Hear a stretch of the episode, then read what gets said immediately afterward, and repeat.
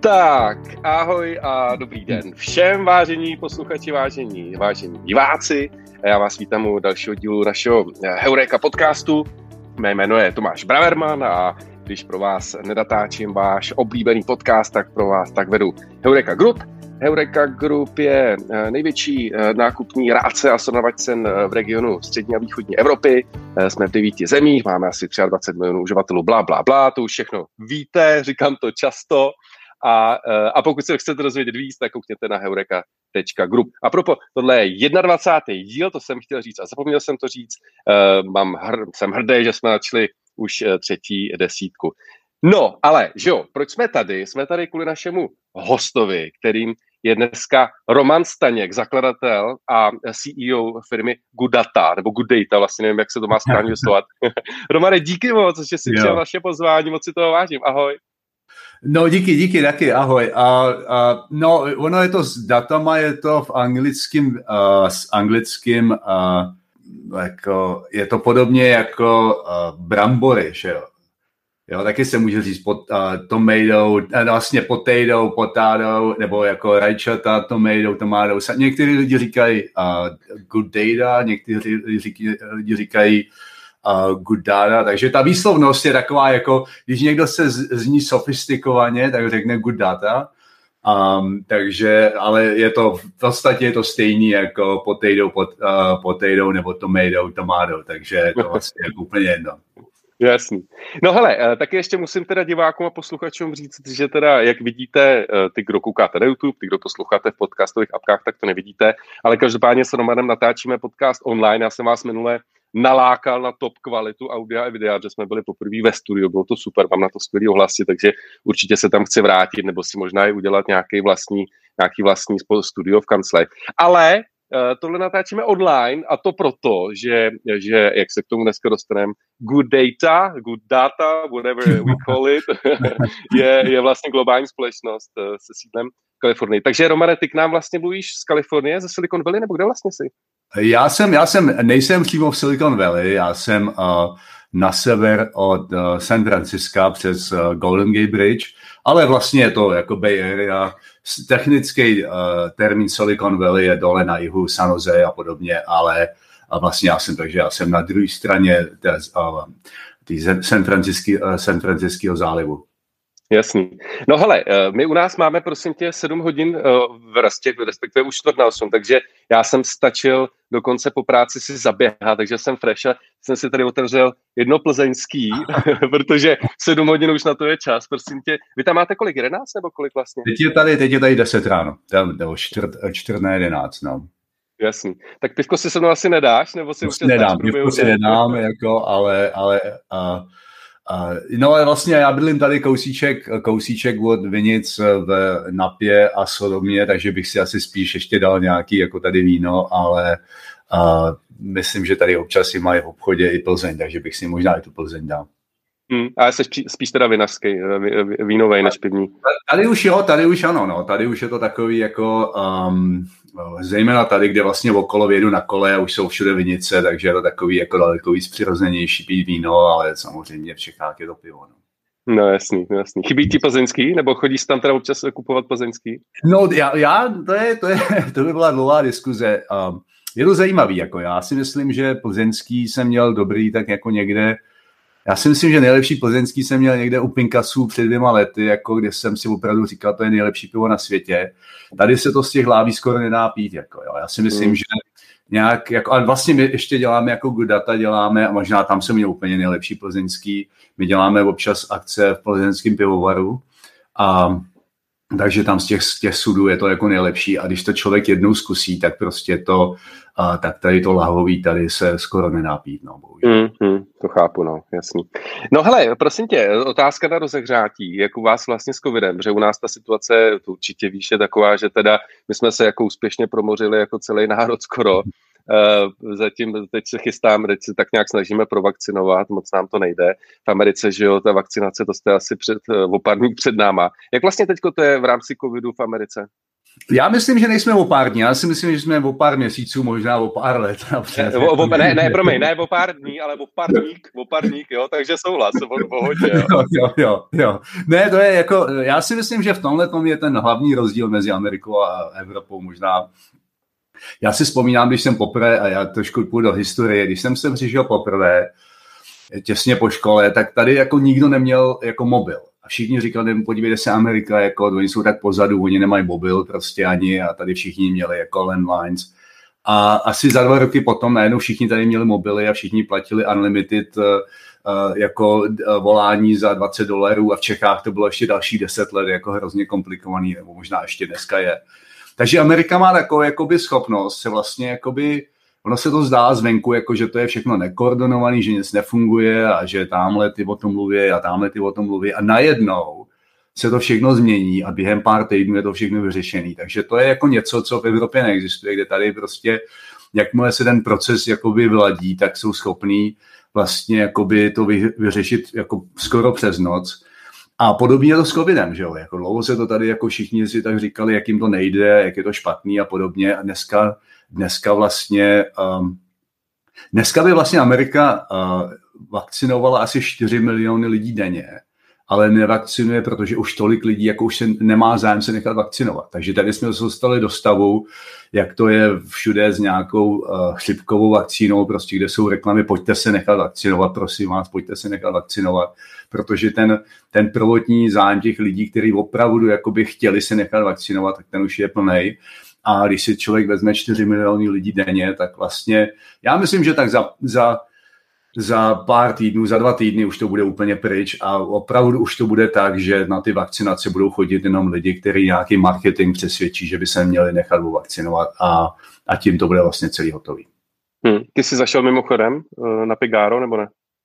Jo, já jsem, já jsem jako vakcinovaný jako Pfizerem, teďka už jako plně, takže, ale jako chtěl jsem říct, že vlastně to, že, že vlastně ten z té nuly na ty 4 miliony denně, to bylo velmi rychlý proces a, a vlastně bylo to během měsíce to vlastně celý hotový. Jako. Hmm, hmm, hmm. A teda tím pádem v Americe už je všechno otevřený a nejste jako už covidem moc limitovaný? No ještě ne, ještě si myslím, že ještě jakoby um, uh, to není jako ještě všechno otevřený, ale víceméně už je to jenom vlastně jenom jakoby otázka toho, aby se všichni jako podívali na tu realitu a zjistili, že vlastně všichni, co chtějí být vakcinovaní, tak jsou. Já myslím, že Kalifornie se má plně otevřít 15. června, ale to už je takový. Tady, tady máme zase jeden takový druhý problém a to jsou právníci, že jo? To znamená, že každý je opatrný, aby ho nikdo nežaloval, takže tohle ta věc to bude trošku zdržovat, ale jinak si myslím, že to vlastně tady už pryč. Hmm, hmm, dobrý. Uh, Romane, prosím tě, ty jsi vlastně jako jeden uh, z nejúspěšnějších uh, českých jako technologických podnikatelů, entrepreneurů. Ale jako vlastně v Čechách se o tobě moc nemluví, moc nepíše, dokonce Google jsem nějaký podcast, že bych si tě naposlouchal, nic jsem pořádně nenašel a to je hlavně jako proto, že je vlastně good data, předpokládám, že do nějaký míry ty předešlý firmy, o kterých se budeme bavit, tak vlastně jsou globální a vlastně Česko vám jako dělá dělá asi jako poměrně malou část uh, vašich revenues, trošku mě připomíná, dělal jsem podcast, eh, nevím, jestli znáš Šimona Vostrýho, zakladatele Zoom. International, no, no, no, tak vlastně, uh, tak vlastně tak vlastně ještě jednou, jako jsem ti chtěl říct, že si toho moc vážím, že, že si přijal pozvání, moc na to těším, protože, protože jsi jako strašně zajímavá osoba, strašně zajímavý biznis, extrémně úspěšný a, a, a, a u nás prostě nejseš vidět slyšet, tak jsem rád, že to, že to, že to vlastně do Česka, že tě do Česka trošku jako přinesu. Jo, díky. No, já myslím, že, já myslím, že um, ten, uh, my jsme, vlastně všechny, všechny moje firmy vždycky měly to technický zázemí v Čechách, ale přece jenom ten sales a marketing a podobně je v Americe. A navíc tady z Goodata vlastně ten, ten náš model, a budeme se o tom určitě bavit, teď se mění, byl vždycky jakoby hodně zaměřený na, uh, na um, takový jako velký zákazníky, zákazníky v Americe, jako je Visa a podobně, takže vlastně by tam nemělo cenu dělat ani jiný marketing, ale teď se to mění a, a další věc je, že um, a to už, to už jsem na tom jsou rozhovory před 15, možná 20 lety, já, vždycky, vždycky je to zajímavý, zase jako vrátím se tomu rozdílu mezi Čecha, Če, Českem a Amerikou. Um, Tady přece jenom ten, taková ten tlak na tu konkurenci znamená, že lidi hledají nové technologie daleko aktivněji. Jo. Takže mě, pro mě není asi problém si nech, do, se, se sejít s nějakým prostě CIO nějaký, jako, já si vždycky říkal, že je jednodušší pro mě sejít se s CIO uh, eh, Morgan Stanley nebo Merrill Lynch než, než komerční banky v Praze, jo, protože hmm. ty, ta, ta, technická, ta technická snaha se vlastně jakoby posouvat rychleji je tady daleko větší a a z toho potom vyplývá to, že ty technologie se nejdřív vyvinou tady, nejdřív se tady vlastně jakoby a, a, a nějakým způsobem hodně, hodně uh, vyzkoušejí a, a adoptují a pak, pak se jako šíří po světě. A já myslím, že v tomto ohledu jako Česko je ještě relativně jako velmi jako progresivní země, ale přece jenom je, není to úplně stejný jako tady, kde, kde lidi kupují nové věci a dokonce, dokonce i je to tak, že vlastně, když jako udělají chybu, tak jenom odepíšou a řeknou, no tak jsme koupili něco špatného, když to v Evropě by to byla ztráta možná titulu nebo zaměstnání nebo něčeho, takže vlastně i ty takový ten, taková ta pionýrská, možná ta jako uh, kultura tady ještě pořád jako je, no. Hmm, hmm, věřím tomu, věřím tomu. A pro o, těch, o těchto jako rozdílech vlastně jsem se chtěl bavit, tak se tomu ještě možná vrátíme na konci. Nicméně pojďme na ty startupy. Uh, pojďme rychle pro, vlastně projídnout ty první dva. Ten první uh, jsem si tady našel, že byl NetBeans, který si založil v roce 97, což byla taková ta jako ještě uh, předpotobní nebo začátek vlastně internetu. A propo seznam byl založený podle mě v roce 96 a vlastně si ten, co to vlastně bylo zač, vlastně ta firma? To byl vlastně uh, nástroj pro, to ještě existuje, to je součástí Apache, uh, Apache uh, je to vlastně um, uh, je to nástroj na vývoj v Javě nebo v podobných technologiích. Uh, je, je to zajímavý v tom, že vlastně Java v té době byla velmi, velmi mladá, um, ta jako technologie byla mladá, um, takový ty hlavní klíčové technologie Javy možná byly 6 měsíců starý, když jsme začali v Praze navíc a a že jo, to bylo v době, kdy, eh, když jsme dali první eh, verzi NetBeans ven, tak lidi nemohli eh, nás vygooglovat, protože Google neexistoval, takže lidi museli jít na Altavistu, že jo. A, a podobně. A takže to bylo jako velmi zajímavý, ale, ale myslím si, že jsme měli takový jakoby čerstvý přístup k tomu a za dva roky přišel Sun Microsystems, vlastně firma, co vymyslela Java a vlastně koupila, koupila NetBeans, což byla velká věc. V těch prvních dobách to bylo jako to bylo velmi, to bylo, to bylo, to nebyl žádný TechCrunch, kde si člověk, člověk může přečíst, jak dělat firmu, že jo? takže jsme to všechno si museli vymyslet sami navíc z Prahy a dělali jsme strašné věci, my jsme založili NetBeans nejdřív jako, protože se ani nedalo v Čechách vlastně to pracovat, že jo? takový to právní prostředí vlastně bylo jako, jako velmi jako nešťastný, takže my jsme založili, my jsme založili uh, NetBeans jako firmu um, na britských panenských ostrovech, a banku jsme měli, banku jsme měli v Rakousku v, v nějakém lyžařském středisku na poště, protože to byla jediná banka, co, by nám, co nám v Evropě chtěla otevřít uh, konto pro, uh, pro firmu z britských panenských ostrovů. A Um, takže jednou za měsíc, jednou za týden jsme tam jeli prostě, nebo za měsíc pro výplaty do, do toho, do, do, do, do Rakouska. Já jsem tam nikdy nebyl, ale kolegové tam jezdili. Takže to bylo takový jako velmi kavbojský prostě jako 97. rok. Skutečně nic neexistovalo, žádné věci a a potom, když přišel San a chtěl nás jako koupit, tak uh, tak si myslím, že, tak si myslím, že všichni jejich právníci si strašně libovali, jak je to komplikovaný, že kupují firmu ve východní Evropě, která má matku na britských panenských ostrovech a podobně, takže si všichni na tom, uh, jak, si, uh, jak si získali, získali uh, nějaký řádek do svých rezime, že pracovali na podobné věci, jako tohle právníci to mají rádi a zajímavá věc, že když nás vlastně, my jsme na celý NetBeans, jsme, jsme narejzovali a utratili, já myslím něco jako 250 tisíc dolarů. A když nás potom San kupoval, tak jejich náklady na právníky byly asi 750 tisíc dolarů. Maria. takže, takže a, a tam je ještě taková zajímavá věc, že že vlastně den předtím, než nám sám měl zaplatit, tak, eh, tak nám v tom, eh, na té pošti v Rakousku zrušili účet, takže nám ani sám neměl kam poslat peníze. A, takže to byla takový úplně jiná situace než dneska, když už všechno funguje a, a bylo to jako, byla to jako velká, velká sranda, takže to, a, ale, ale jo, povedlo se to jako, eh, dokonce San koupil, že jo, San byla jako firma, která a definovala vlastně Silicon Valley kulturu a dnešní kultura Google je vlastně kultura Sanu.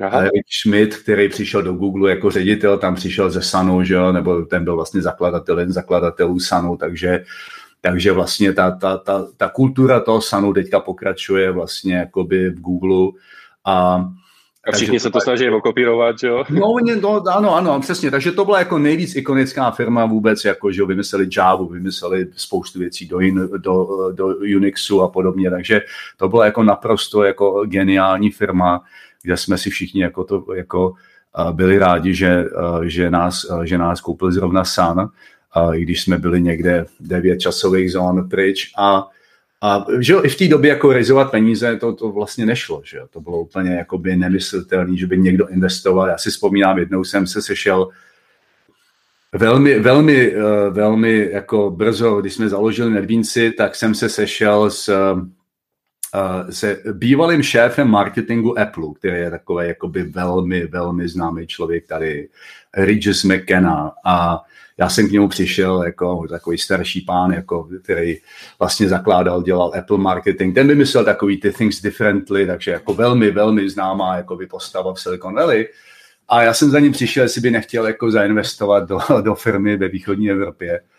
A on se mě tak jakoby jak objal a říká, synu, já bych neinvestoval na východ od Palo Alta natož do, do východní Evropy, takže jako, že i těch 250 tisíc dolarů, co jsme narizovali, bylo velmi, velmi, uh, velmi jakoby uh, pracný, ale povedlo se to a, a San nás koupil a San koupil asi tisíc firm, to byla opravdu ikonická firma a nedávno jsem někde viděl nějaký interní článek, nebo než je koupil Oracle, jsem viděl nějaký jejich, jejich interní článek, kde psali, že NetBeans byla nejlepší akvizice, kterou kdy udělali z hlediska, z hlediska toho, že vlastně to neskrachovalo po akvizici, že to byl úspěšný produkt, který pomohl Sanu, že tam všichni lidi zůstali. Do dneška je spousta lidí z NetBeansu ještě v Oracle vlastně v Praze. A, takže jako z tohle pohledu to bylo velmi úspěšný a, a i, i třeba, když se podívám, někdy mám čas, podívám se na Twitter, podívám se, co dělají lidi v NetBeansech, tak vidím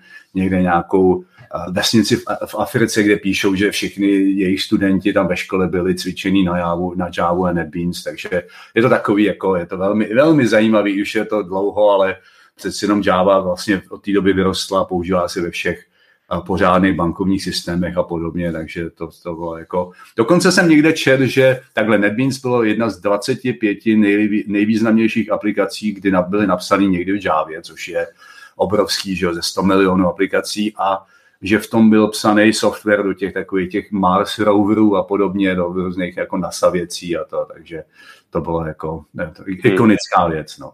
Hmm, a je vlastně veřejná ta částka, za kolik si to prodal? Já myslím, že, já myslím, že to jako veřejný nikdy nebylo, ale bylo to někdy v řádu takový jako 15 milionů dolarů, jako, ale hmm. tak jako na 200 tisíc in, tak to nebylo špatné. To nebylo špatné. No to je krásný. Tak to je krásný. A hlavně, hlavně po dvou letech, že jo? To je prostě neuvěřitelný.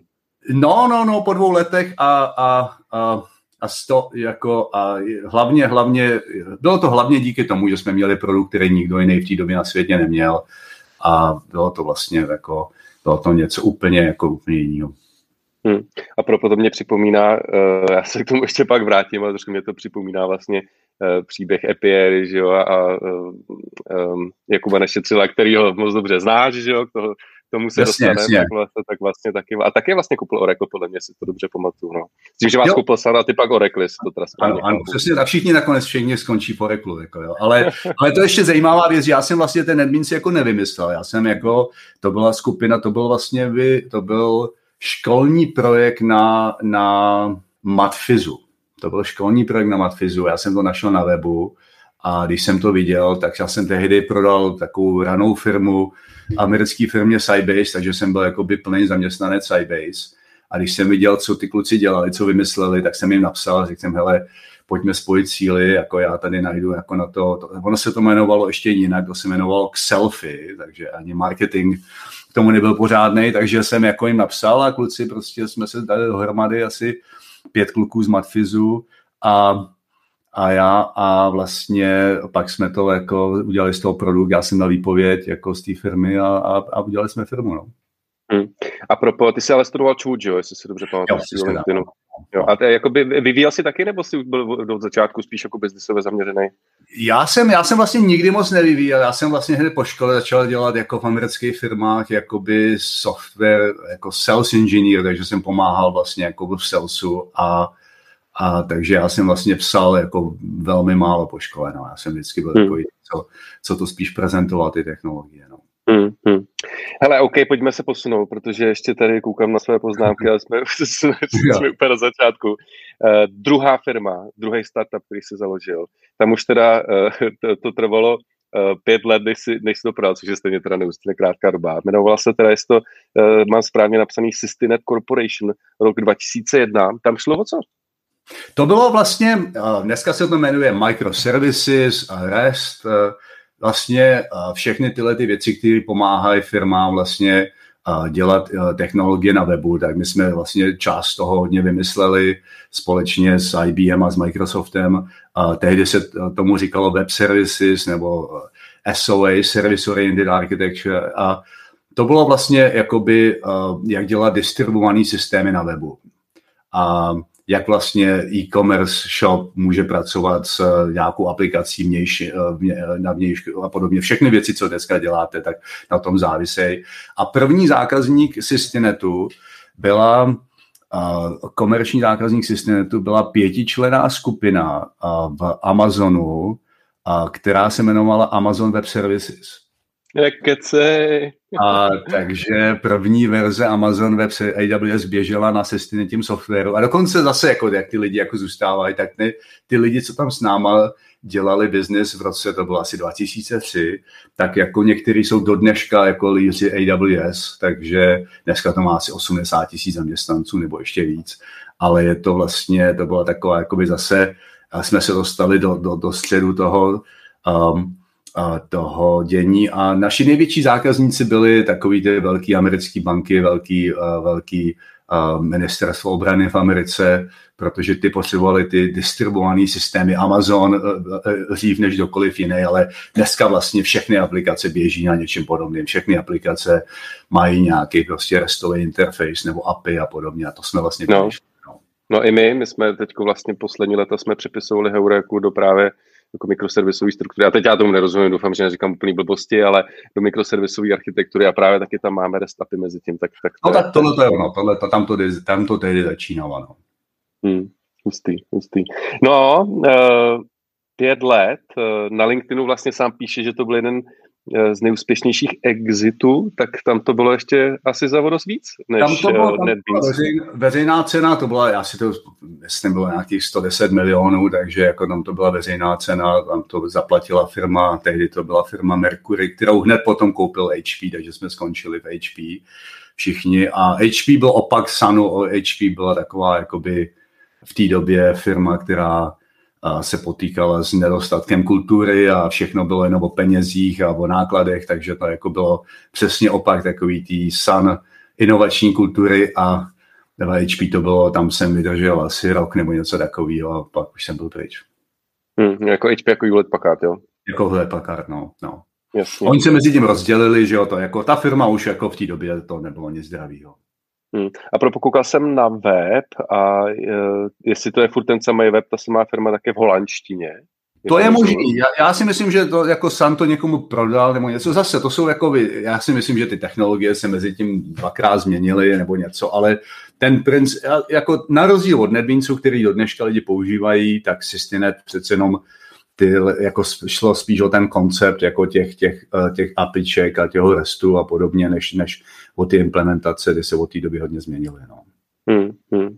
No ale eh, eh, ještě než se vrneme na, na good data, tak teda mě tak jako napadá, to by vlastně bylo kolik, že ty si tu v chvíli se stal vlastně miliardářem, jestli dobře počítám, v českých teda. To já, to jsou všechno, to jsou všechno spekulace, ale, ale já si myslím, že ten, ten jako byl jsem těsně po škole, no, těsně po škole. Nekecej. Hmm. No ne, tak... úplně jako, že bych vyšel ze školy, ale dělal jsem pár věcí. Já jsem vlastně jako hned po škole mě zavolali z, uh, vlastně jsem začal dělat, říkám, pro americké firmy, um, takže jsem dělal pro Informix, pro Sybase, ale většinou jsem to dělal jakoby, že jsem byl jejich distributor, že jsem nebyl zaměstnanec té firmy, že jsem vlastně je zastupoval a oni potom tu moji firmu koupili, aby si rozšířili jakoby to svoje, to svoje uh, to, ten, ten, svůj, ten svůj rozsah, takže jsem jakoby ty firmy vždycky zakládal oni mě koupili, já jsem byl zaměstnané, založil a podobně, ale velmi rychle, velmi rychle po škole jsem vlastně začal NetBeans. No. Hmm, hmm, hmm. No, takže a kolik ti vlastně teda CCA bylo, když jsi prodával ten Systinet? Když, jsem, když jsem prodával Systinet, to bylo, to mi bylo něco okolo 40 už potom, jakože tam byl hmm. nějaký, no. Hmm, tak to je teda mega úspěch. To je v mém věku mimochodem. No, ale, ale jako v, v té době já už jsem bydlel v Americe, že jo, nebo ne, vlastně nebyl jsem v Americe, v té době já jsem mezi tím bydlel párkrát v Americe a vrátil jsem se do Prahy, takže, ale ten, ten, ten Systinet byl jako, možná, že by bylo míň, ale, ale jo, to bylo jako, to bylo jako, znovu říkám, velmi jakoby, ta, ta celá ta architektura byla vlastně nová, že jo, všichni potřebovali nějaký web servisy, jako nějaký apíčka a podobně, takže to bylo jako velmi, velmi zajímavý, no. Hmm. Asi míň, asi míň uh, zajímavý, jakoby um, asi méně zajímavý jako obchodně, přece jenom to, jak jsem psal, to byl asi nejlepší exit, protože všichni ostatní vlastně to potom jako neměli dobrý exity, protože to byla taková spíš jako znovu říkám, technologie, která umožňovala jiným firmám být úspěšný, ale my jsme jako měli dobrý exit, takže všechno v pohodě. No.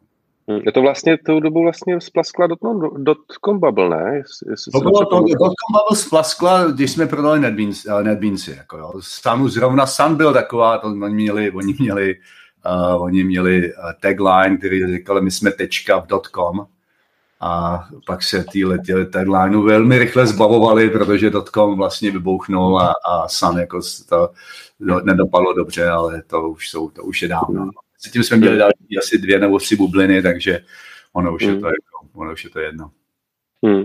No každopádně, takže čtyřicátník s, s pár stovkama milionů na kontě, co vlastně, jo a to jsem se tě ještě chtěl zeptat, to, to mě napadlo k té Americe, protože já když jsem měl v podcastu právě Jakuba Nešetřila, tak on taky, že kvůli EPRy eh, nějakou dobu byla v Americe a vlastně o tom moc hezky nemluvil, že vlastně se mu tam moc dobře nežilo, vlastně se rád vrátil do Česka. S tebe spíš jako cítím, že, že se do Česka zpátky nechystá, že se ti tam líbí, je to tak? Jo, mně se tady líbí, já mi se tady vždycky líbilo, já jsem bydlel ze začátku Bostonu a pak jsem se přestěhoval do Prahy, teď bydlím tady. Já, já myslím, že, já myslím, že um, je, to tady, je to tady přece jenom jako otevřený, i, i když Amerika se hodně mění, ale je to tady otevřený technologiím a, a, a vlastně takový jako um, je to, je to víc takový jakoby o tom, jak rychle věci dělat, jak, jak vlastně jako nad tím moc nepřemýšlet a či něco udělat a to mě vyhovuje. No. Hmm. A z hlediska nějakého komfortu života nebo tak, protože to je to, co právě o tom, o čem Jakub vlastně mluvil, že, že mu to přijde takový, že, že paradoxně, že paradoxně eh, tam je jako v té Kalifornii jako dost vlastně chudoba, jo? že tam jsou ty nůžky vlastně extrémně rozevřený a tomu, pokud se dobře pamatuju, jako vadilo. No. Ne, nevnímáš to tak? No, já myslím, že, já myslím, že um, já myslím, že to je zase, zase tak jako, jako hrozný není, že vlastně ten, je samozřejmě není to jako v Čechách, kdy vlastně jako ta, ta, ten, ten rozdíly nejsou takový, ale já, já si myslím, že Kalifornie je opravdu jako země, kdy každý může něco, kdo chce, tak něco může udělat. A ty, ty, ty takový ty opravdu lidi, co jsou tady chudí, tak jsou většinou vlastně nějaký legální migranti, kteří právě nic legálně dělat nemůžou, tak jsou odsouzený k nějaký jako pořádní práci. A to je asi velká debata tady, do které já nic nepřidám, protože je opravdu složitá, ale v tomhle tom si myslím, že se budou dít změny teďka tady s novým prezidentem, že nějak jako se to zlegalizuje a podobně, ale to je asi ta největší taková skupina lidí, kteří opravdu jako nemůžou nic jiného dělat, protože protože na to, na, na to nemají vlastně jako status imigrační. Hmm. Hmm, hmm. Jasný. A mimochodem, ty máš vlastně eh, českou rodinu nebo uh, až americkou? Jo, všechno tady mluvíme doma česky, všechno, no. no. Jo, jo, jo. Já se právě cítím, že máš skvělou češtinu, to jak jsi tam dlouho, takže doma mluvíte česky. No jasně, ale jako já mluvím s, s kolegama česky, pořád mluvím vlastně s někým v Praze česky každý den, takže to jako není, není dost takový problém. Jasný. Asi, asi, ty, asi ty obchodní výrazy mi by šly hůř, ale je to, dá se hmm. to. Jasný.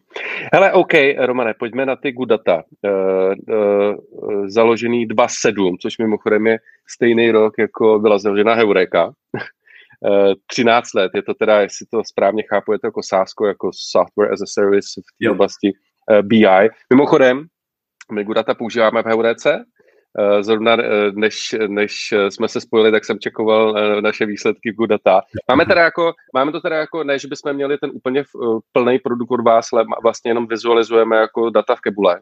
Jo, jo, ale, ale to. A taky musím říct, že že vlastně HR u vás vede moje kamarádka Simča, která vlastně nás propojila, tak, tak jí touto cestou děkuju a samozřejmě uh, zdravím. Uh, tak, uh, tak nám o tom, o tom, o tom pověz vlastně. No, no, je to vlastně, je to, já myslím, že tady je vidět trošku takové, jakoby nějaká linka, že tady v té diskuzi už viděl, že my vždycky jako se snažíme, nebo já se snažím začít něco, co je jako hodně brzo, že jo, jako NetBeansy byly, když Java byla 6 měsíců stará, Systinet byl vlastně z doby, kdy nikdo nevěděl, co to REST, nebo to vlastně REST neexistoval, co APIčka byly, to vlastně nic takového nebylo. Um, takže my jsme začali vlastně jako uh, Good Data jako data v, v cloudu v době, kdy nikdo neviděl, co cloud je a možná většina lidí do dneška neví, co to je.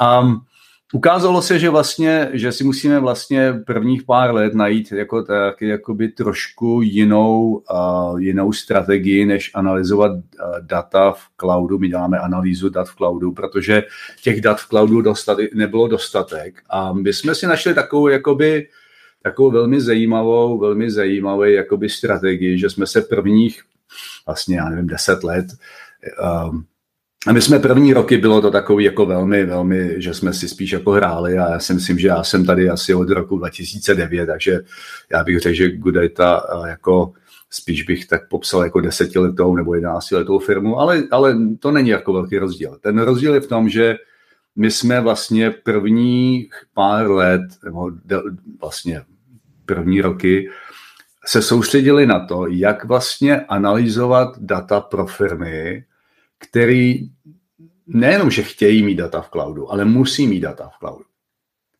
A protože s nima komunikují vůči svým zákazníkům a podobně. Takže jsme našli takový zákazník, jako je Visa a podobně, který vlastně, který vlastně jakoby když se na to podívá, podíváme, tak Visa má nějakých 20 milionů, um, jak se ta, řekne, merchant uh, obchodníků, obchodníků po světě.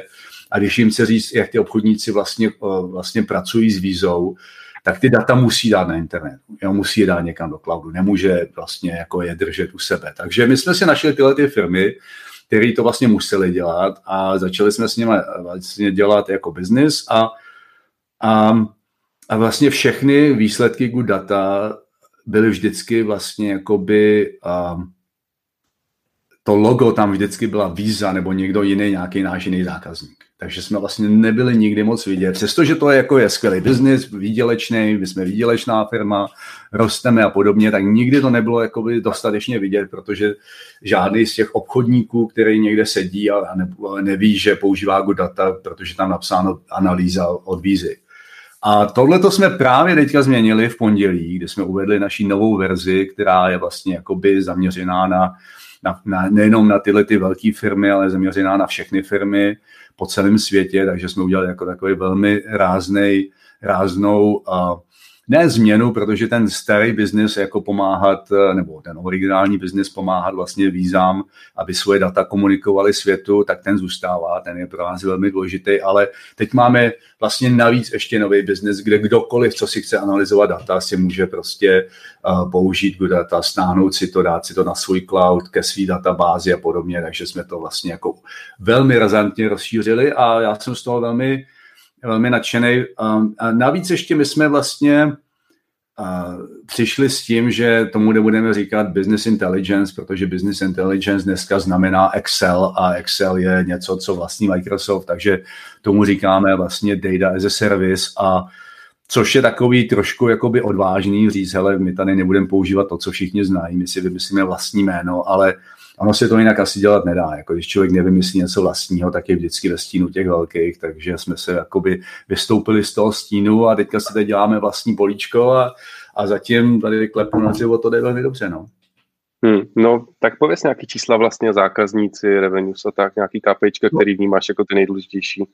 To pro mě ty, pro mě ty nejdůležitější, znovu, a teďka, že jo, teďka um, ty nej, nej, my nejsme ještě jako obchod, veřejně obchodovatelná firma, takže ty, ty věci hlavní jsou jako, jako soukromí nebo privátní, ale pro mě taková ta nejvíc zajímavá věc je to, že vlastně díky tomu, že jsme vlastně, že jsme pr- že jsme dodávali technologie a, a analýzu firmám, jako je Visa a podobně, že nás používá, já myslím, přibližně asi 150 tisíc firm a milion lidí bez toho, že by věděli, že používají good data.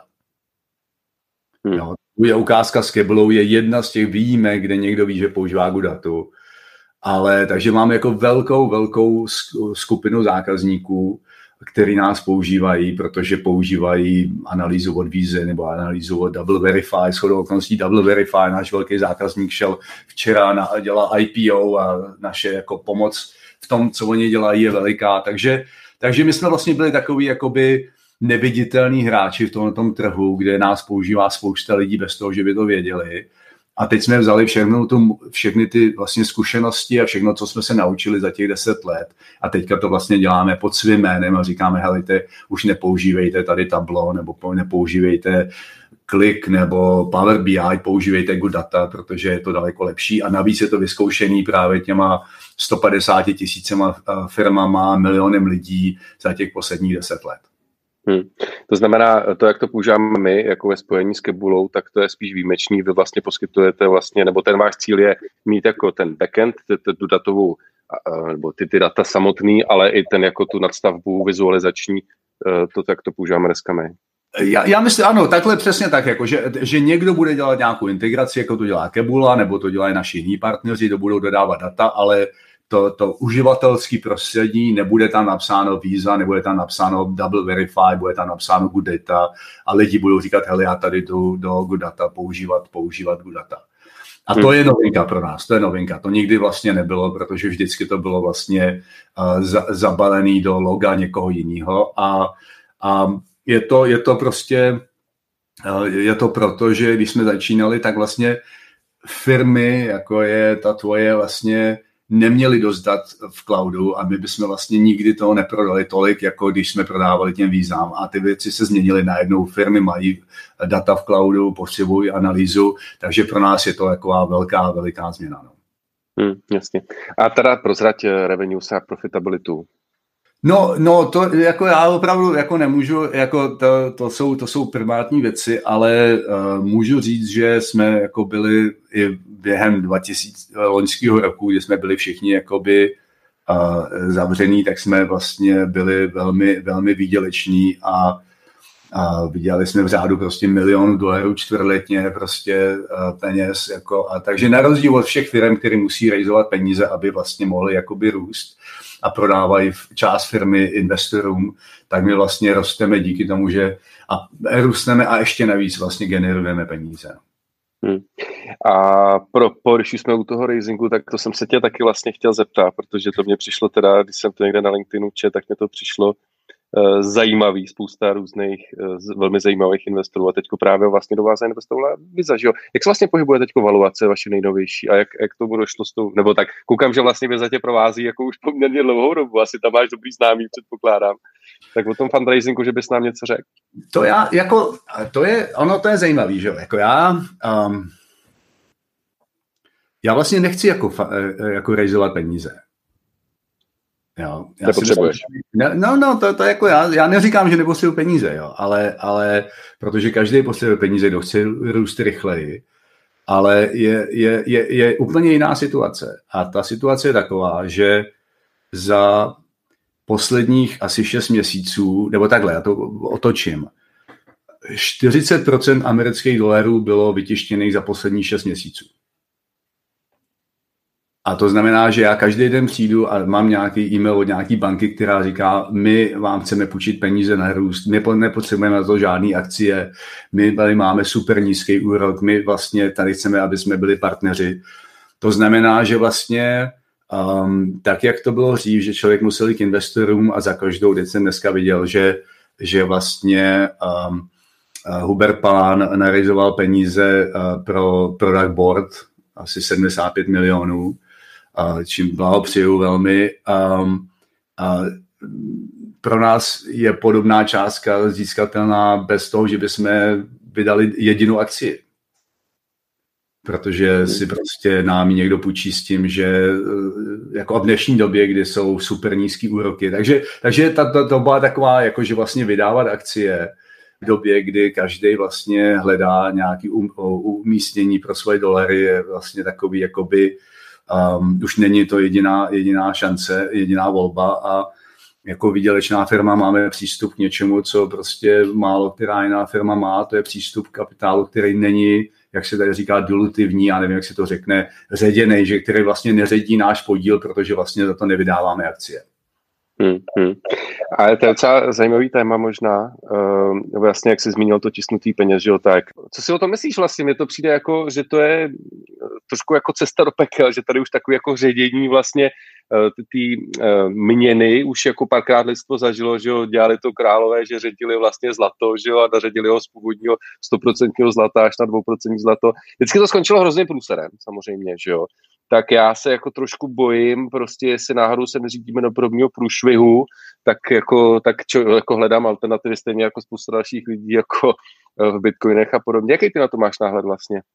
No já, já si myslím, já, jako, já, je, je to zajímavý, že jo, já si nemyslím, že paralela se zlatem, který má nějakou konečnou, konečnou nějaký, nějakou konečnou... Um, e, promiň, spíš jsem, myslel, spíš jsem myslel to ředění, jo, že vlastně... No já to myslím, ale, ale vidíš něco, co má konečnou nějakou, nějaký množství, že jo, když to peníze nemají konečné množství, ty jako by neředíš, ty jako jenom děláš víc, jako, takže tam je to... Uh, tam je to není úplně jasný. A jo, tady jsou prostě eh, lidi, kteří věří v nějaký nový monetární politice, kteří říkají, to není nikdy problém, nikdy to nebude problém, prostě to není zlato, to se neředí, to se jenom vydávají nový. Nikdo neví, že jo, ale, ale um, takže z mého pohledu um, Samozřejmě, že to může vyvolat jako velikou inflaci a to nevíme, zatím inflace není a, a dlouho nebyla, nikdo neví, proč ne. Takže já si myslím, že tyhle tě věcem jako nikdo nerozumí a, ale zase, zase, jako když se na to podívám z hlediska mýho, tak zase mít jako, jako nejhorší je asi v dnešní době mít peníze někde v hotovosti a nejlepší je mít nějakou půjčku. To znamená, že zase tom dělám jako, eh, jako nějaký důvod pro mě nefinancovat Gudata přes vydávání akcí, ale ale vzít si vlastně, vzít, dostat nějaký peníze od banky, protože kdyby byla velká akcie, velká inflace, tak vlastně tam mě ty půjčky zbaví bez toho, že bych ji musel někdy splácet, takže, takže je to takový jako úplně, úplně jiná situace. Je to, je to opravdu jiný, než to bylo kdykoliv, ale nemyslím, že, nemyslím si, že je to velmi jakoby černobílý a nemyslím si, že někdo ví, jak to funguje, protože všechny, všechny poučky o tom, co, co se má dít, když se vydávají peníze, tak jsou za posledních deset let úplně jako uh, úplně mimo, protože inflace nebyla. Všichni říkali, před deseti lety bude obrovská inflace, nebyla. Jo, takže vlastně něco se děje, který tyhle ty, co tyhle ty věci vlastně jako ničí. Možná to je technologie, možná, že to je globalizace, nikdo neví, čím to je, že vlastně přestože Amerika a Evropa tisknou peníze jak steklí, tak ta inflace přece jenom jako vidět není, ale já neříkám, že zítra nebude. Že? Hmm, hmm. No jsem na to zvědavý, no, jsem na to hodně zvědavý. Uh, prosím tě, ještě mi řekni, takže, takže Guda, Guda tam má vlastně teď kolik lidí a kde vlastně, vy máte teda ofisy, že v Praze, mimochodem, v tom samém baráku jako my, jo, stejně jo. jako Zoom International, tak se všichni potkáme v Karlíně, pak jste teda v Kalifornii. Uh, jak to máte s počtem lidí, kde vlastně všude jste? Fyzicky? No my jsme v Praze, my jsme v Brně a, a jako nám, jako my jsme v Praze a v Brně, teďka uvažujeme kde budeme dál, protože už ty kanceláře nám nestačí. Um, já jsem, já jsem včera slyšel hezký návrh, že bychom mohli otevřít eh, kancelář někde, někde v Hradci nebo v Pardubicích na půl cesty a vlastně jakoby to doplnit, že by tam mohli lidi jezdit z obou dvou stran. Já si myslím, že tohle to ten covid udělá, že vlastně ten, ta centralizace do těch kanceláří nikdy už nebude taková, že vlastně mít pět menších kanceláří, kam si lidi můžou zajet a popovídat si a být na Zoomu a nebýt doma, je asi lepší strategie. Ale takže jako v Čechách nám to jde, jako musím říct, eh, velmi dobře, co se týká jako, jako jak, jak ten talent, jak vidíme, jak vidíme růst, jako máme spoustu, spoustu otevřených pozicí, ty, ty jsme nedávno dělali uh, nějaký net promotion score vlastně v, po celém světě a, a v Praze a v Brně dopadlo absolutně nejlíp, jako někde, kde to jako mimo, mimo, všechny, vše, mimo všechny benchmarky, takže jako já si myslím, že my se snažíme o ten tým, o ten tým se postarat velmi dobře a že to, jako, že to funguje obousměrně a, a chceme ten český tým jako růst velmi, velmi razantně, zejména teďka, kdy vlastně nebudeme jenom soustředění naše velký zákazníky, ale na tisíce malých zákazníků po celém světě. Takže to je vlastně Česko a Simona a HR dělají skvělou práci a, a potřebují neustále nějaký nový lidi, protože nám to opravdu jako hezky roste. A pak máme, pak máme um, ne pobočku, ale máme partnera, ale je to dlouhodobá spolupráce už z doby Systinetu ve Větnamu, kde máme dneska možná 60 lidí a zase to roste velmi rychle a jsme s tím velmi spokojení a Větnam je pro nás taková jakoby azijská, azijská základna, odkud budeme dělat i další věci, nejenom vývoj, jako různý jako technické podpory. Tam jsme teďka nedávno našli novýho lídra, takže tam to jako taky poroste a pravděpodobně s tou bude jako plná pobočka velmi brzo. Um, no a zrovna teďka otevíráme, otevíráme pobočku v Irsku, děláme tady v Americe, máme díky covidu už nejsme jenom v San Francisco, ale máme lidi po celé Americe, tady máme asi 100 lidí a cel, celkově nás brzo bude asi 400, 400 lidí po celém světě, ale jak říkám, máme 50-60 otevřených pozic, takže nestačíme, nestačíme najímat. No. No tak vidíš, nejenom, že jsme stejně založený, ale i v tomhle jsme si podobný. Máme 350 lidí. No, no. A, a, a, a chceme teda taky nabírat, tak to se budeme asi, to budeme asi trošku konkurenti na tom HR trhu. My máme, chceme nabrat asi 100 lidí v příštím roce, tak, tak to bude sranda, no. A ještě, ještě jsme ve stejném baráku, což je samozřejmě taky vtipný. No, no a pra, právě proto nám vždycky fungovalo to, že jsme i v Praze, i v Brně, že to vlastně můžeme jako balancovat, když někdo nechce jezdit do Prahy, tak může jezdit do Brna a podobně, takže pro mě ještě mít nějakou pobočku někde v Hradci nebo někde vydávalo velký smysl právě z tohle důvodu. A já myslím, že já myslím, že jakmile se uvolní trochu covid, tak eh, jako my nemáme problém najímat lidi eh, po celé Evropě a že to bude jako, jako víc a víc jako trend, že budeme mít lidi jako kdekoliv po Evropě. Um, máme kolegy z různých zemí jako v, v Praze a, a i, i vzdáleně, takže je to, je to, já si myslím, že to nebude až tak úplně jako Um, to nebude úplně na nože, protože ten těch, těch lidí jako po celé Evropě je šikovnej hodně a Praha je místo, kde všichni chtějí bydlet, takže pojďme, pojďme rozšířit mimo, mimo, mimo Čechy a, a Moravu, tak to je, to je hmm. moje vize. Hmm. Já ale s tím covidem souhlasím. Jsme teda mimochodem na nedávno ukončili akvizici taky brněnské firmy, tak technologicky zaměřený, 40 eh, fantastických lidí a vlastně celý jsme to udělali v covidu, že jo, a já jsem tam ani jako vlastně do toho Brna nejel, ale mám jako pocit, že ty lidi tam docela dobře, viděli jsme se jako xkrát na různých, že jo, my teda používáme Google Meet, no, takže tohle to určitě, jak říkáš, no, tohle určitě ten covid změnil a tohle to, ta geografická vzdálenost prostě už není jako vlastně žádná, žádná překážka. No, no je, je, to lepší pro všechny, že jo, je to lepší pro všechny. Já jsem kolikrát jsem v životě letěl do New Yorku na jeden meeting, dneska už bych to neudělal. Hmm. Nej, největší příklad je, když jsem jednou letěl na, na 40-minutový meeting odsaď do Šangaje. Hmm. A, takže to jako jsem strávil dva dny v letadle, ale musel jsem tam letět, protože to bylo jako, dneska už bych to udělal po Zoomu a tehdy to bylo takový, že kdybych neletěl, tak by to viděli jako velmou, velký, jako, jako skoro urážku a tahle to očekávání už je dneska pryč. No. Hmm. Jo, ale o tom přesně mluví, že Oliver Dlouhý, zakladatel Kivy, že jako ten letecký uh, průmysl nebo to odvětví jakoby se do velké míry nějak vrátí do původní kolejí, ale ty businessové flighty prostě ne, protože jak říkáš, to jako nedává vůbec smysl. Uh, no. A propo, jak to, promiň. No, no ne, po, po, prosím. Já chtěl jsem se tě vlastně ještě zeptat tím, že jako hodně děláš s Českem, jak to vlastně řešíš časově, že? protože ty tam máš 10 a tady mám 7, jako máš to teda spíš jako, že pak dáš do večera, nebo nebo jak to řešíš? No, no já, já, se, já, jsem, já jsem hodně často takhle brzo na kolo tady, já dělám i, uh, takže vlastně brzo, brzo tady začínám, um, abych, a mám všechny ranní, hraní hodiny mám vyhrazený pro lidi v Praze a, a, a v Evropě a pak teprve jako jednám tady s, s, se svýma kolegama v Americe a, a právě, právě teďka začneme něco dělat víc ve, v Ázii, takže mě večery budou čekat někde v Japonsku a, a podobně a v Singapuru, takže to bude jako horší, ale jo, je to, je to, je to, um, je to, je to dá se to. A já si myslím, že jako ty technologie to tak zlep, není to, zlepšují, není to, jenom, není to jenom Zoom, je to Slack a je to spousta věcí, které nám umožní být produktivní bez toho, aby jsme si používali, posílali e-maily a, a, a, a to. Takže spousta věcí se změnila. No. Hmm, hmm, souhlas. Eh, Romane, poslední otázka ke Goodat, eh, ke Goodatům, eh, která je teda na snadě. Ty jsi se vlastně mluvil o tom, že, že jako IPO ne, ale, ale je to 13 let. Eh, Uh, jako jaký s tím vlastně máš plány? Přišlo mně, že byl, když jsem s tebou mluvil, tak jsem byl přesvědčený o tom, uh, že to IPO teda jako chystáš. Nechystáš? No, já neříkám ne, já neříkám ne, já jenom říkám, že, že, um, že nejsme ještě jako veřejně obchodovatelná firma. Ten, tady vlastně ono to je taková trošku uh, věc jako ohledně jako firmem, jako jsme my, datových firm, oni trvají díl jakoby vybudovat. Jo, jako málo kdo ví, já nevím, jak hodně lidí jako v Čechách používá tablo, asi hodně.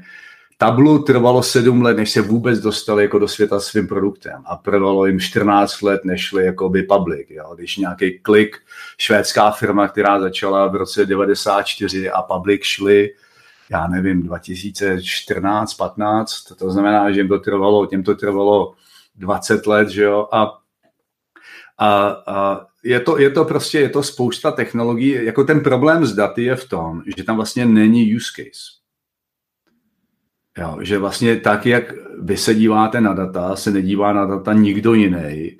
A, a tak, jak se dívá Visa, tak jinak se dívá Mastercard a podobně. A takže tam není takový ten jakoby, že když budu dělat aukce, tak tam mám au, aukci. Jako, jo. Někdo může prodat Instagram s pěti lidma, protože ten use case je dát obrázek na web a podobně. To u těch dat není. Tam prostě je, vlastně je to matematika, musí se tam udělat všechny, všechny možnosti, kdyby někdo chtěl ty data dít takhle, tak se to musí udělat a do té doby, když to je hotový, tak to vlastně jako má spoustu vlastně mezer a takže to trvá spoustu let to udělat, ale pak je to zase jakoby velmi defenzivní, že víš, že někdo, kdo začal včera, tak tě má deset let na to, aby tě dohnal.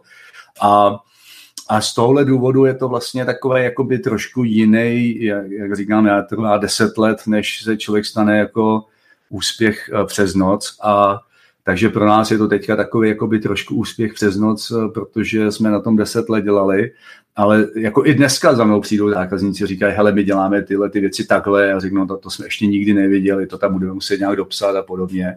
Takže je to vlastně taková, je to, je to úplně něco jiného, než psát aplikace. Je to úplně něco jiného, než psát něco, kde si sedneš se zákazníkem a řekneš, tak jak děláte tohle, jak děláte tamhle to, protože v těch datech to opravdu všichni dělají úplně jinak. Musí to jinak modelovat, jinak zobrazovat, jinak o tom popisovat, jsou tam jiní uživatelé, ty máš jiný představu než někdo v Kebule, který nebo někdo kdo je obchodník a podobně. Takže je to, je to velmi, velmi komplikovaná sada vlastně nějakých jakoby matematických nástrojů, který ty data potom zpracují a, a, a rozumím a komunikují a takže to trvá hodně dlouho, ale znovu říkám, jako, jo, je, to, je to něco, co je normální v této oblasti, já jsem ani překvapený a a jaká je budoucnost? No, já si myslím, že teď to pro nás jako velmi začíná velmi zajímavě právě díky tady té nové jako té nové uh, uh, strategii, kterou jsme teďka udělali a která do teďka nebyla ani možná. My jsme neměli ty technologie, my jsme neměli, ten, ten nebylo dost dat v cloudu, takže jsme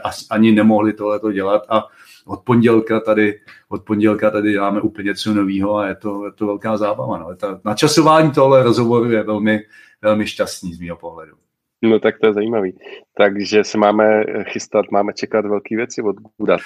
Já myslím, že jo, já myslím, že se to začíná vidět, jako já myslím, že i to vidím i takový jako na českým, českým LinkedInu a podobně, že jsme jako víc a víc vidět a je to skutečně proto, že jsme vždycky byli schovaní za svýma velkýma partnerama a nikdo o nás vlastně nevěděl.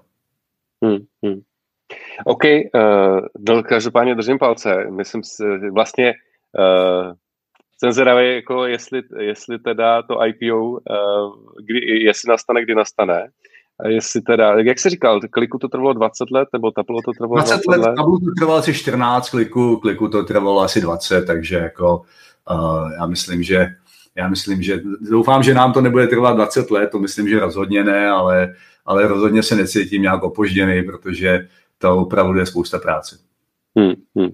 OK, uh, Máme samozřejmě klasicky to trvá díl než, no, eh, já vždycky přetahávám, že jo, a já to vždycky říkám v každém podcastu, že moji kolegové, vždycky, když jim dotáhnu eh, jako marketingu podcast, který má přes hodinu, tak, eh, tak mě tahají za vlasy, že jo, že jako psychologicky to už je jako 0,59 je fajn, 1,01 je blbě, ale já tady samozřejmě ještě mám připravených pár věcí, na které jsem se tě chtěl zeptat, tak zkusím vykrystalizovat to, co asi snad bude nejzajímavější. Možná pojďme, že jo, hodně se mluví o trendech jako data-driven company, vlastně je to pro tebe jako, jak vlastně, jako, jak ten trend vnímáš? Je to jako pro tebe buzzword, skutečnost? Co to vlastně jako je? No, já myslím, že to je, já, já myslím, že pro většinu firm dneska je to taková chiméra. Jo, jako něco, co by jako chtěli a neví ani jak a neví, jak, jak by to udělali. Je to, uh, právě proto říkám, že ty data jsou jako tak komplikovaný, uh, komplikovaný předmět, že pro většinu firm je to jako něco strašně neochopitelného.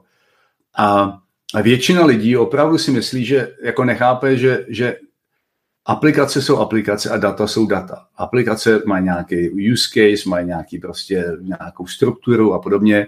Data tu strukturu nemají, ty se musí nějak nastrukturovat, spojovat, interpretovat. Každá interpretace může být jiná, takže ten problém s daty jako je daleko komplikovanější a, a problém taky v tom, že vlastně jak se ta firma mění, tak se mění potom ty, ty interpretace těch dat, jako když se podíváš na nějaké věci, co děláte dneska prodeje a před pěti lety, tak to asi bude mít jiný, jiný interpretace, takže že vlastně data se nedají nějak jako udělat a říct, tak takhle už to máme hotový a už to budeme vždycky takhle dělat, protože když druhý den otevřu novou továrnu, tak tam musím ty, ty informace z té továrny dostat do svých všech dat a do všech svých dashboardů a do všech svých analýz a podobně, takže je to neustálá práce a pro spoustu firm tyhle ten vlastně tenhle ten konstantní jako uh, udržování ten, toho vztahu mezi realitou a daty je hrozně těžký. Jo, takže to je ten první problém, že většina firm si myslí, tak jsme to skončili a tím je to hotový a ono to nikdy neskončí, nikdy neskončí. A druhá věc je, jak potom ty data dostávat všem, bez toho, že by museli být vlastně experti, že by museli mít nějaký drahý nástroje. A tohle to všechno řešíme. Tohle to se všechno snažíme řešit právě s naší novou strategií, jak vlastně ty informace dostávat víc lidem a, a v lepší podobě a rychleji a, a real a podobně. Takže tohle to vlastně, tohle to je pro nás velký topik a a, a my vlastně říkáme tak, jak se to dneska dělalo do teďka s Excelem nebo s Tablem, to jsou všechno Excelové tooly, tak to je vlastně špatně a musí se to dělat úplně jinak. Musí se to hmm. dělat tak, aby vlastně ty data byly víc součástí těch business procesů, aby každý, co něco dělá, aby rovnou ty data v tom měl a ne, že si den půjde zjistit, jak to vlastně v tom tablu je. Hmm, hmm. A mimochodem, my teda vlastně já si myslím, že můžu říct, že my jsme jako Data Driven Company, eh, my jsme před pár lety, už ani nevím, kolik to je, najmuli strašně šikovného kluka, který nám vede celý BI a vlastně vytvořil celý tým a, a vlastně, jak říkáš, no, je to o tom, jako aby, aby prostě to bylo neustále live, aby ty no, dashboardy, no, no. jako opravdu, to by to byla spolupráce při vytváření toho, toho oddělení těch lidí, kteří to používají s tím oddělením a pak, aby se to neustále zdokonalo, aby, ty, aby prostě měli jako, jako user-friendly dashboardy, který prostě se jim opravdu za, jako hezky jako nastaví a aby to chtěli vidět, protože to opravdu jako potřebují vidět. No a my dneska vlastně máme dashboardy pro všechny oddělení opravdu jako eh, super udělaný a věřím tomu, že to používáme. No, ale řekni mi, No, uh, pro... no přidej si, přidej si, máš 350 zaměstnanců, představ si, že koupíš 10 firm, přijmeš další 2000 zaměstnanců, dalších 50 systémů a budeš tak na jednom procentu problému, co má víza. Jo? To znamená, že mm ten, ten problém roste exponenciálně a, a skončí v situaci, kdy nevíš, který ten systém je správný, který ty data jsou správný, kdo viděl co, podle čeho. Takže jako je ta, ta, ta business změna právě těma akvizicemi, těma novýma systémama, změnama systému je prostě velmi náročná a, a jako málo, málo která firma ví, jak na to a, investuje, a většina firm do toho neinvestuje tak, aby to bylo vlastně v pořádku. Hmm, hmm, hmm. No a jak si myslíš teda vlastně, když jako tak zamyslíš nad vlastně úrovní těch firm, jak dneska teda, jestli jsou data-driven companies, nebo jestli o tom jenom mluví, nebo jestli o tom ani nemluví. Jak si myslíš, že ta úroveň je a jaký je tam jako uh, potenciál, respektive jak se, to, jak se to zlepšuje nebo nezlepšuje. A ještě možná nějaký zamě, za, zamyšlení nad regionama, jak je to Amerika versus Evropa, Česko. No, no obecně je to velmi nízký. Obecně já jsem včera o tom psal na svém LinkedInu, asi 25% firm o sobě říká, že jsou data driven, což je špatný, že jo? protože spůlka z nich si to vymýšlí. A ale co na tom ještě horší, že se to vlastně nemění, že to jako není tak, že by to bylo teďka 25% a před rokem to bylo 20%, že to je vlastně 25% posledních 20 let a je to skutečně a, a v regionech, um, já nemyslím, že je to jiný. Já si nemyslím, že je to jiný v regionech. Možná, možná zase v té Americe tím, jak je to taková jakoby větší země a víc jako procesně orientovaná, že je to tam někde jakoby trošku lepší a mají na ty technologie víc peněz, ale je to, je to opravdu jako, není, není to dobrá situace a hlavně většina firm vlastně potom najme nějakého člověka, který má dělat jako chief data officer a ten člověk jde na, na na, na, na akce, na panely a tam mluví o tom, jak jsou, jak jsou data driven a ve skutečnosti nejsou. Takže je to hodně takový, jak tady říkáme, jako smoke and mirror, aby se nepoznalo, jak to ve skutečnosti je. Ale já myslím, že, já myslím, že teďka máme jako, jako, jako tady ta, nejenom jako good data, ale jako celá industry máme vlastně jako příležitost to změnit tím, že vlastně ten cloud nám dává nové technické možnosti, ty data přesunout jinak, strukturovat jinak, jako je tam víc, víc hardwareu levnějšího, aby se to všechno dalo dělat. Takže já jsem jako velký optimista, že se to bude zlepšovat a, a právě k tomu chceme přispět tím, že vlastně my říkáme ne, nemůže se to dělat s Excelem, nemůže se to dělat s tablem, nemůže se to dělat s něčím, co je prostě navržený na něco, co bylo před 20 lety, musí to dělat s něčím jako Ego Data a dělat to vlastně jakoby v cloudu a líp a, a real-timeově a podobně. Takže hmm. to je náš, náš vlastně, celý, celý ten positioning dneska o tom, že vlastně my to změníme právě, aby tyhle ty informace byly každému přístupní, tak se to musí dělat eh, přes jiný systém. Hmm, hmm, hmm. Hele a e, možná úplně na závěr, tak jako trošku nakousnu jako, jako zamyšlení vlastně ta Evropa versus Amerika. E, děláš na mě dojem, že jako, nebo vnímám to tak, že, že spíš jako říká, že Amerika prostě je jako dál v let's chance, já teda upřímně řečeno mám jako podobný pocit. Byť si myslím, že třeba Česko je ještě jako na tom vlastně jo. dobře v rámci Evropy, ale jako zcela upřímně, když se zamyslím nějakou jako dlouhodobou budoucností té digitální Evropy, tak z toho mám jako celkem vítr a strach a mám z toho jako takový jako blbý pocit, že prostě stejně nás dřív nebo později ty Američani a hlavně Číňani jako přejedou, no, co myslíš? No, já myslím, že o tom už asi, jako to, o tom asi už dneska není spor, že, že vlastně ta... ta, ta Otázka, kdy jenom. to, už, jako, to, už, to, to už jsme se mohli bavit před deseti lety, ale jo, je to, je, to, je, to, je to vidět i v těch vakcích, je to vidět ve všem, je to vlastně vidět taková ta, ta, ta, ta politika, ta zkostnatělost, jako jak říkám, Amerika se scho, je schopná se pře, přeskupit a udělat 4 miliony vakcín denně za dva měsíce, když to v Evropě to bude trvat ještě, ještě rok prostě a Jo, je to, je to úplně jiný systém a já, já zase jako obecně, já si nemyslím, že Čína um, jako je, je dostatečně uh, otevřená a inovativní. Já si myslím, že tam dělají spoustu věcí, jako, ale jsou to věci, které jako uh, nejsou, nejsou zase tak inovativní, jako co se dělá ještě pořád v Americe, ale to se může změnit. Jo. Ale jo, já, já, já, já v tomhle si myslím, že i v tomhle jako ta, ta Evropa jak se říká, střední nebo východní, je velmi důležitá právě v tom, že nemá tyhle, ten, takový ten, ty, tyhle ty zaběhnutý věci, tak jak je to na tom západě. A jo, je to, je to, je, bude to zajímavé třeba autech, že jo? Jestli, Tesla, jestli Tesla prosadí elektrické auta všude na světě a německý hospodářství je závislý na něčem, co se dneska mění. Takže těch změn nebude jenom v digitální technologiích, tak bude i v, vlastně v mobilitě a podobně. Takže těch změn bude, teďka to může být i v, vlastně v oblasti jako různých jako ty, ty, ty vakcíny přinesou nové věci proti rakovině, že jo, to je úplně nový systém, jak dneska děláme vlastně digitálně vakcíny, už se dělají, navrhují vlastně digitálně a, a přes vlastně se modelujou. Takže je spousta technologií, co vlastně bude měnit svět a myslím si, že v tomhle tom jako ta, ta, ta Evropa jako není úplně jako v nejlepší pozici. No. Hmm. A propo eh, souhlas teda, ale možná trošku nesouhlas s tou Čínou. Já jsem tam, já jsem tam byl těsně před covidem a byl jsem teda jako fakt neuvěřitelně překvapený z toho, že to jako, že takový, tak máme takový ten všichni mindset podle mě, že Čína prostě si vezme nějaký americký produkt a dobře ho okopíruje a prodá ho za půlku. Ale mně přijde, že to tak není, jo? Že, že prostě oni opravdu tu inovaci tam mají a, a prostě v té Šanghaji prostě vidí, že ta inovace tam je jako všude. Jo? Já jsem z toho byl fakt hrozně překvapený a, a dělá to na mě trošku až jako děsivý dojem.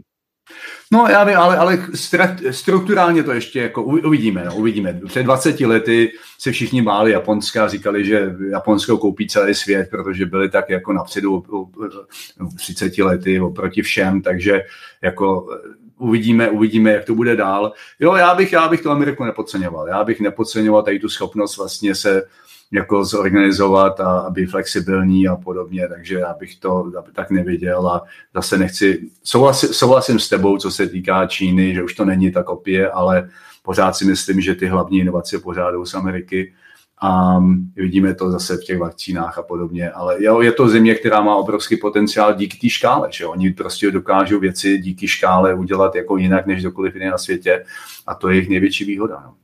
Hmm, hmm.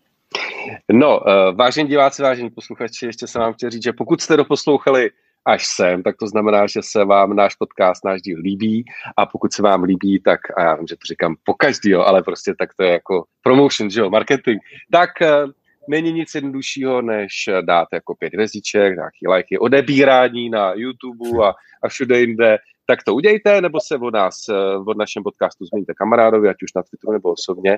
Takže díky za to. Romane, tobě moc děkuju, že jsi k nám jo. zavítal být digitálně. Bylo to fantastický, bylo to strašně zajímavý, výborně jsme si pokecali.